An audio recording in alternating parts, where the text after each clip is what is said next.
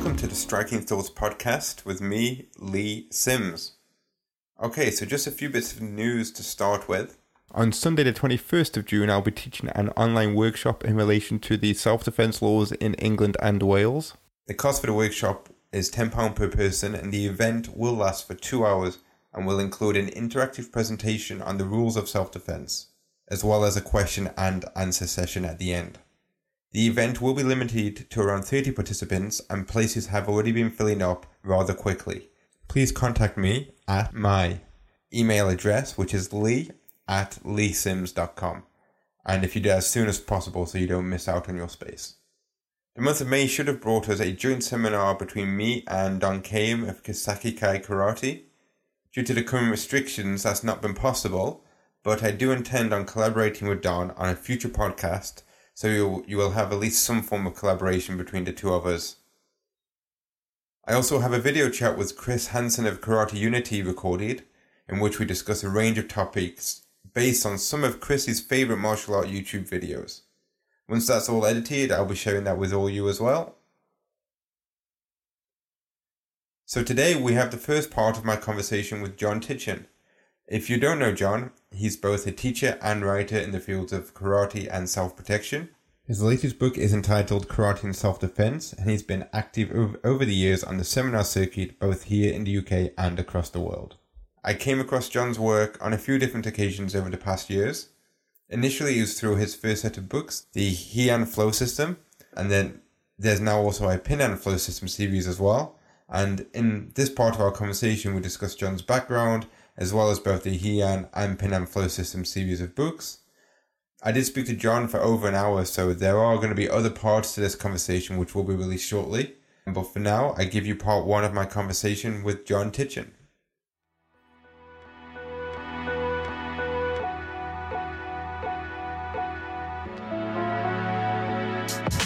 John, welcome to the podcast.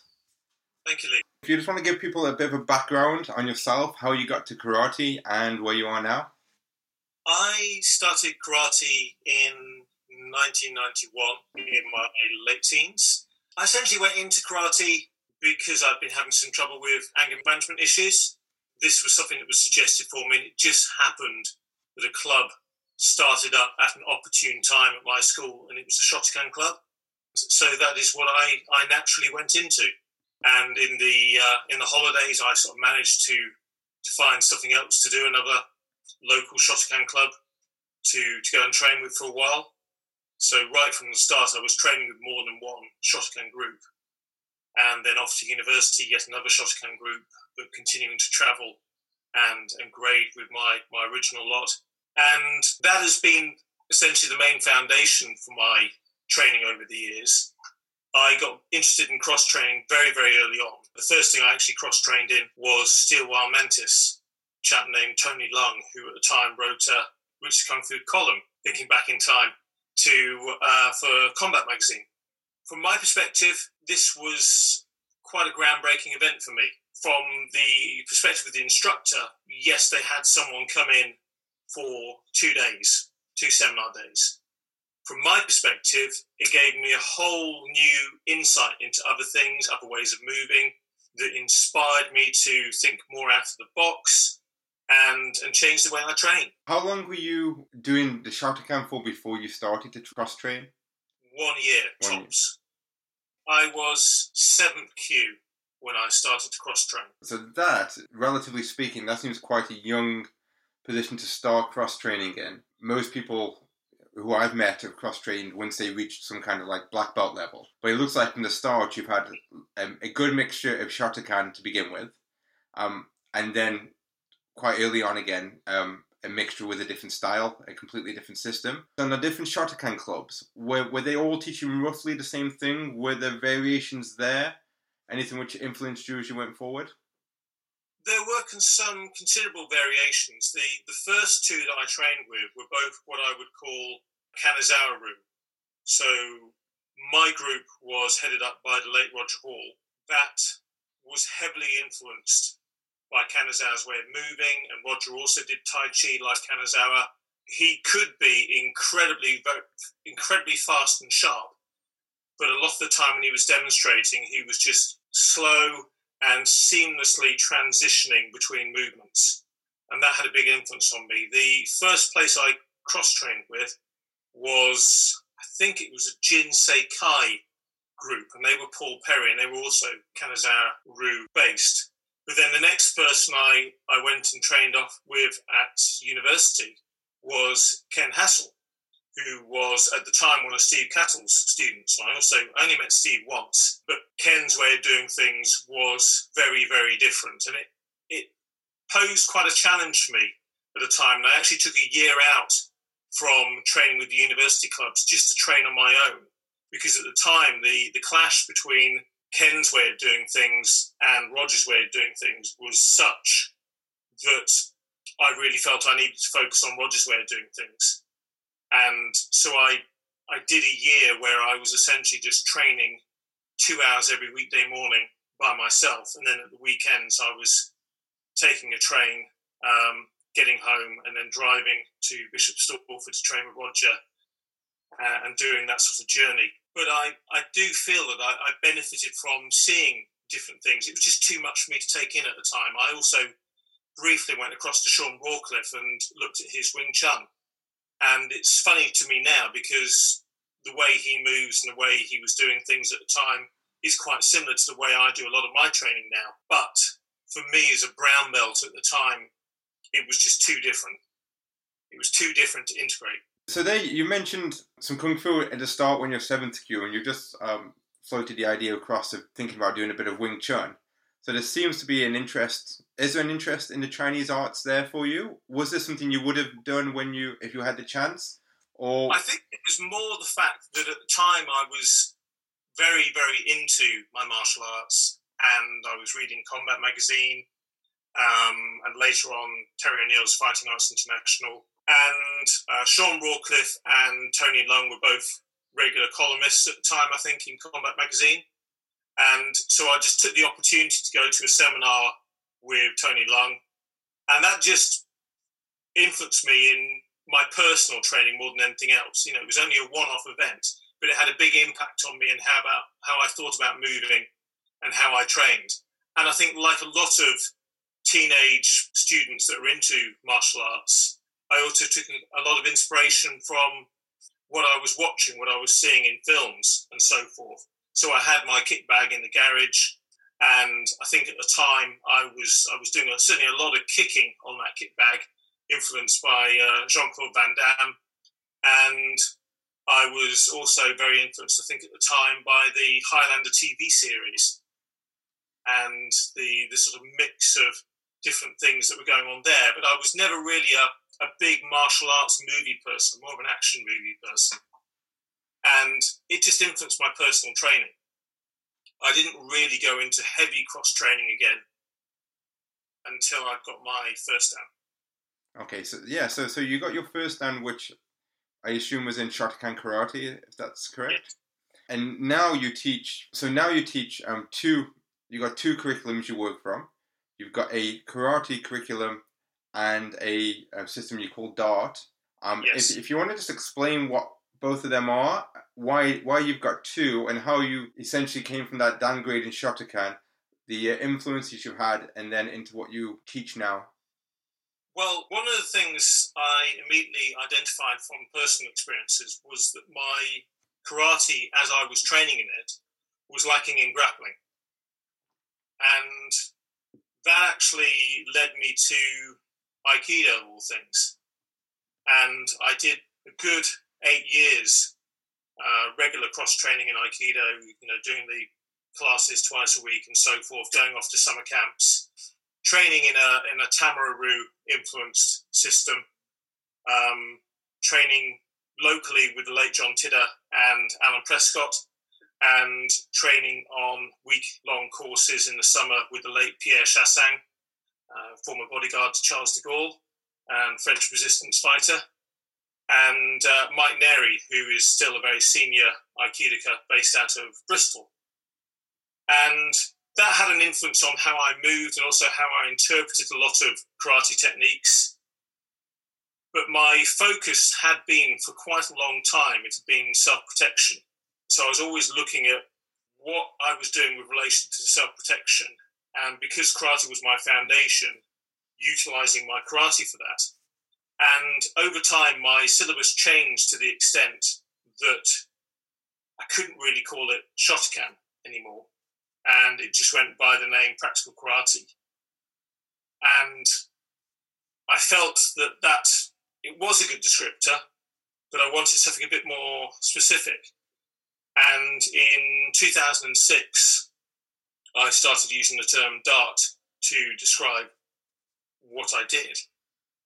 And it wasn't until about 2014 that I actually started teaching Shotokan again.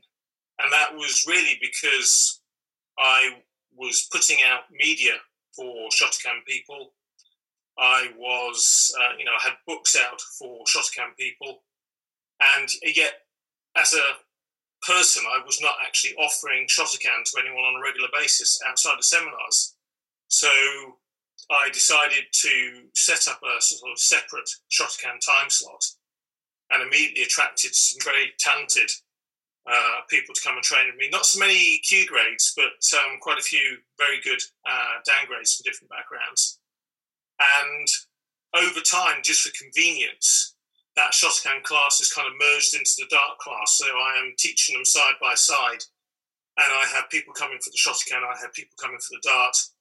And often in a session, they will completely mix because what's the use of any system if you can't suddenly pair up with someone from a different system?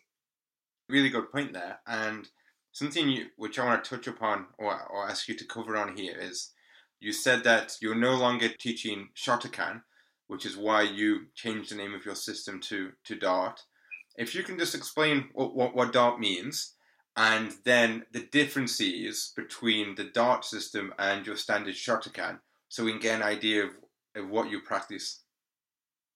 Well, one of the immediate reasons for for the name shift uh, and for the change was that I went through a long period of time where I was not teaching kata at all. And that may sound strange to some people because obviously by that time I, I had a book out on the Heian kata. I was teaching seminars uh, in the UK and the USA on kata and kata application. But from my perspective, I am first and foremost a self protection person. And I had taken what I felt was useful from the kata in terms of creative drills based on movements. And over time, I kept refining and ditching things and tweaking things. And in a lot of cases, the, the drills morphed so that they didn't resemble the kata they'd originally come from. Ironically, they resembled other kata, but that's a whole separate story. So I had a group of people who were not training in gi, who were training in t-shirts and tracksuits, who were not doing kata, but from my perspective, were still doing karate. And I felt just really for, for marketing purposes as much as anything else, I needed a name to describe what I was doing. And I didn't want to use an Oriental name because I'm not Japanese, I'm not Chinese. I just didn't feel it was appropriate. But I wanted something that would sum up what we were doing. And I opted for the term Dart because on its own, it represents a, a, a word that represents a swift movement um, or as I like to call it, a step in the right direction. Um, it also represents a weapon, a projectile, something that moves fast, but it breaks down for me into defense, attack, and resolution tactics to sum up what we were looking at as a system. So the whole idea of confrontation and conflict management, self protection, and then within that, self defense. So it sounds like you're you're really putting a an emphasis and a focus and a foundation based upon the self protection side of your training, rather than I think traditionally in, in the traditional martial arts anyway, the idea of the history, the culture, you know, the, like you said, the gis, the old kata, they were kind of the forefront. I think you, what you're saying with the dart is you kind of change the priority of your training to be more self protection based. Yes, yeah. I mean that was that's was and remains the the core focus of dart, and over time that has changed. I mean, we don't stand still. So about six years ago, I decided that we would go back to karate suits. And there were a number of reasons for that. We'd switched to tracksuits because we were using body armor so much. But I'd started running scenario training where we were exclusively using body armor. The rationale for not wearing a gi wasn't quite so much there. But I'd noticed that we were actually being less rough with each other in regular training because we were afraid of tearing the t shirts. And that was a reason to go back to gi. And then finally, just basic uh, identification of students and training convenience and also retaining students the the the belt system and the gi system has its benefits. The the gi itself it can be used to replicate a t-shirt. You tuck it into a belt you pull it it opens. The way a t-shirt seam opens you have it hanging loose outside the belt and turn the collar, it behaves like a school blazer or an open jacket. If you've got ties, you tie it at the sides and you put it inside the belt. When you pull it, it behaves like a zipped up jacket. There, there was a lot of good rationale, training rationale for using a gi. And I actually felt we'd become a bit softer for not using it. So we went back to gi. And before that, we'd actually gone back to utilizing kata. Mm, yeah, I, I was going to come on to that with you because one of the reasons I first came across your work was through the um, the Heian or I think they're now called the Pinan Flow System book series you had. Well, they are two distinct things. The Heian Flow System was actually written in 2004, and it was me putting together existing drills or existing applications for techniques that I was using uh, and orientating really towards something else into a holistic system. And that was written in 2004. But because my first transplant failed in 2004, and then because the general difficulties in publishing a book, in doing photo shoots, and not being happy with your photo shoots and redoing your photo shoots, the book was written in 2004. The photos for the original draft of the book was done in uh, they were done in 2006, and then the book itself was published in 2007. And when it by the time it was published, it didn't even really reflect what I was doing anymore because what I was doing was considerably different by the time it was published. We weren't in, in my regular classes, we weren't even doing the Heian Kata. And then the, the Pinan flow system was me making a decision to take what I was currently doing and try and present it in a usable format for those people who have a karate background that incorporates the Heian or Pinan kata. And I'd already used the term Heian flow system. So the Pinan flow system was essentially a reflection of what I'd been doing over the last decade or more in my own training, incorporating different approaches, incorporating different ideas, but linking them back to movements within the Heian Kata and then presenting that. Is there a reason why you picked the, the Heian or Pinan katas to do this with? Uh, is this something which the, the katas which you studied in depth yourself a lot, or was it just coincidence that the movements you were doing reflected emotions in the Pinan Kata? I think there's an element of both. I can remember when I went for, when I went for my first kyu, my instructor Roger saying to me, "Yeah, this is really really good. I like your Kankudai, I like your Bassai Dai, I like your Jion, I like your Jite, I like your Empi, I like your Hangetsu. But your your Heian Kata a weak, you need to go back and work on them because there's often a tendency in students that you perform a kata at the standard at which you learned it. Yeah, I, I get that. And so I did spend I spent quite a lot of time refining my Heian kata, for want of a better word. But the Heian kata themselves I see them as a distillation of other kata. You know, they are formed from movements that you find in other kata. Whichever version of their history you buy into, you see combinations from them in later kata. And there's a lot of good material in there. There's a lot of great footwork in there, turning footwork. There's a lot of very, very good, solid core karate technique in there. And then in terms of appeal to other people, in terms of helping other people beyond my own students, I felt that the Heian and Pinan kata were a very, very broad platform for karateka. Obviously, not so much so for Goju Ryu karateka, perhaps, but they ticked a lot of boxes, whereas other kata, you might find them distributed among a lot of styles, but people don't tend to learn them until later on.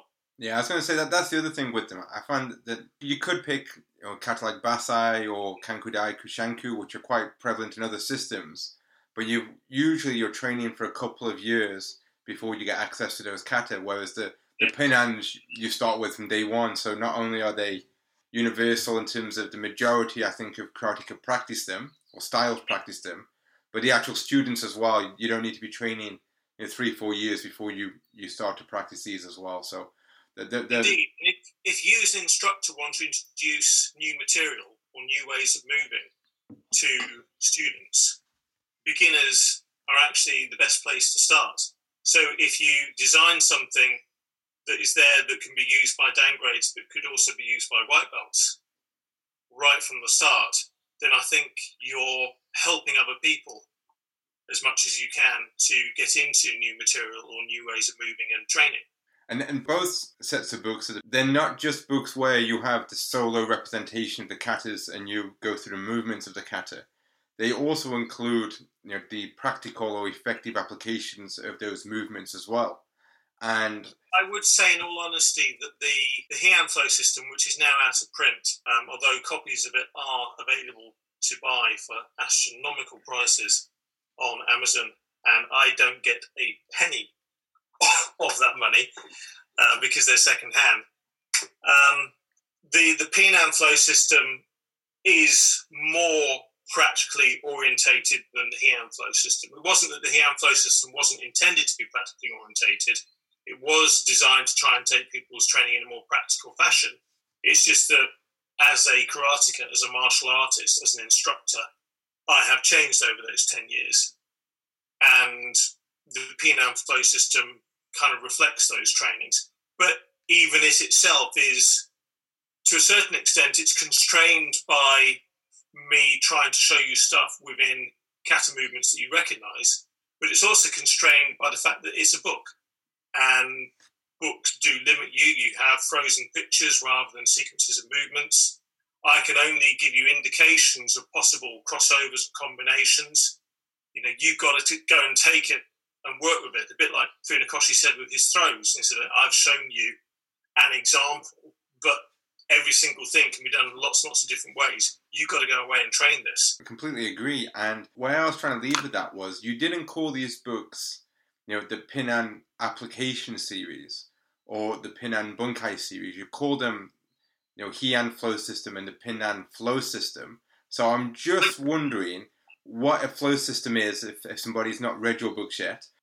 I deliberately use the word flow system rather than flow drills. To me, the, the flow drills that I've, I've witnessed or encountered tend to be quite static and fixed and uh, a bit of a loop. The whole point of the flow system, both flow systems, was that you were training people to flow seamlessly from one movement to the next, whether it be striking or grappling. And there's often a, a disconnect in training, which can affect the people who need support the most, which is that they do a static drill, they get good at a static drill, and then when they finally get introduced to what we might call free sparring, suddenly it's all unpredictable and they don't know what to do or how to string things together necessarily. Yes. Beyond very limited combinations. And the whole point about the flow system was that stuff was designed to work together a bit like Meccano um, and fit and chop and change Um, and you could use the Lego analogy as well. You know, build stuff, build different models.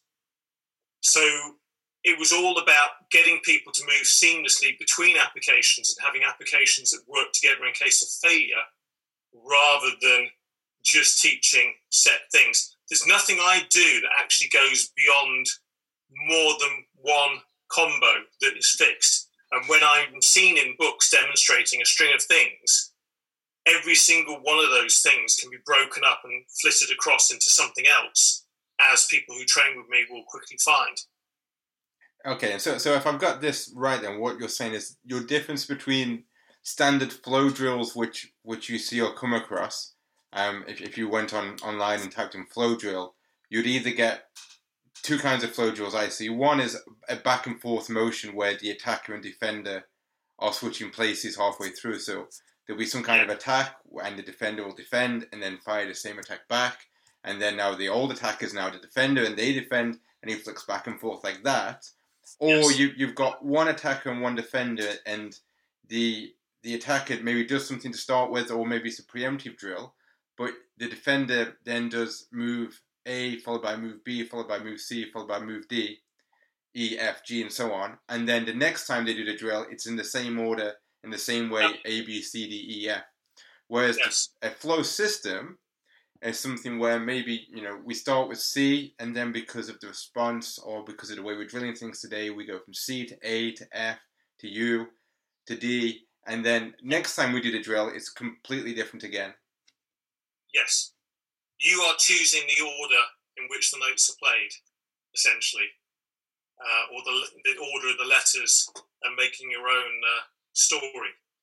The the thing about my drills is yes, there, there are opportunities, and you can deliberately leave opportunities if you so wish for the other person to to switch roles, but they're not necessarily fixed and they're not always immediately predictable. Now, they become predictable through training because if you train um, to a good degree, you should recognize the strengths and weaknesses inherent in all your tactics.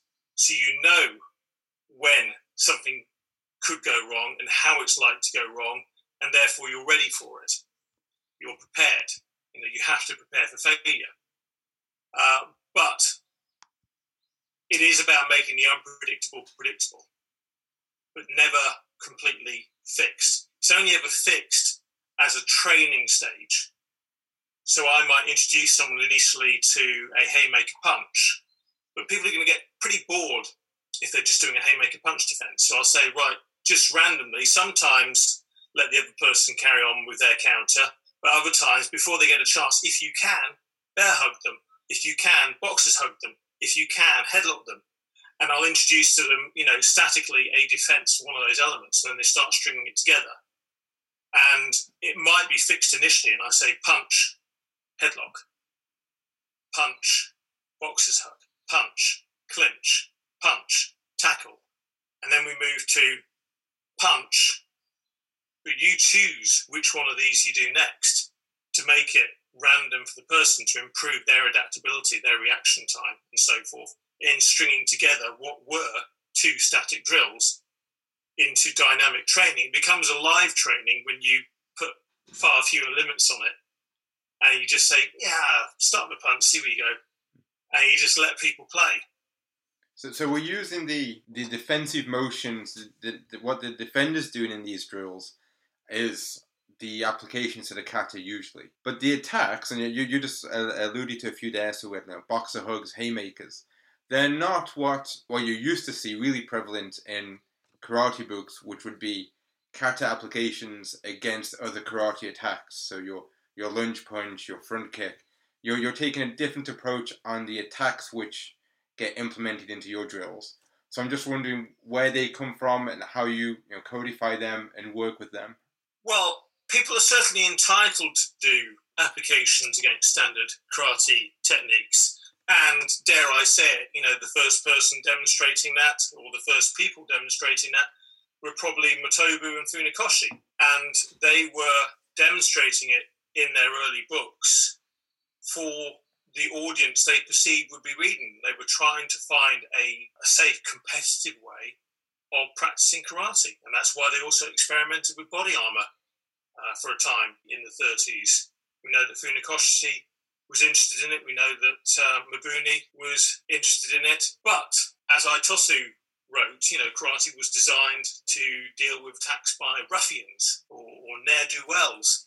And the essential fact is that if you are focusing your training towards self protection, most people, certainly most people outside of a movie, if they attack you and that violence is not solicited, you know, it's non consensual violence, they're going to come at you with a fairly natural aggressive behavior.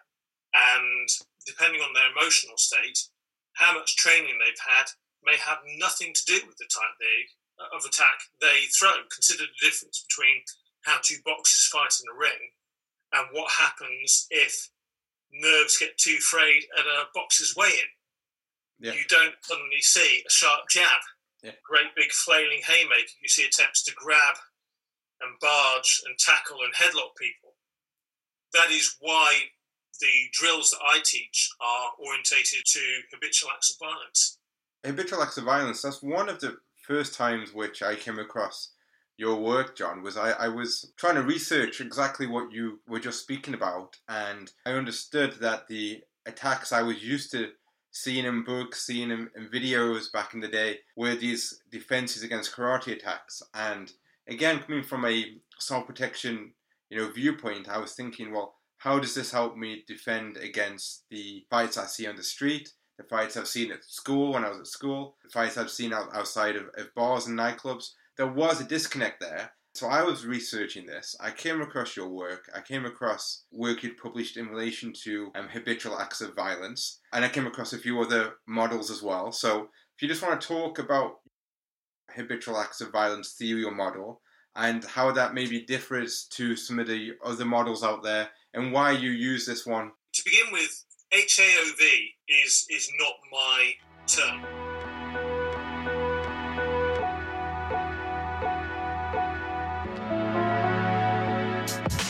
If you enjoyed this podcast and are looking forward to part two of my conversation with John and my future podcasts, then please leave us a review on iTunes. The more reviews this podcast receives, the more visibility it will get on iTunes, and then more people will be able to hear it. So I really do appreciate every review you guys provide me.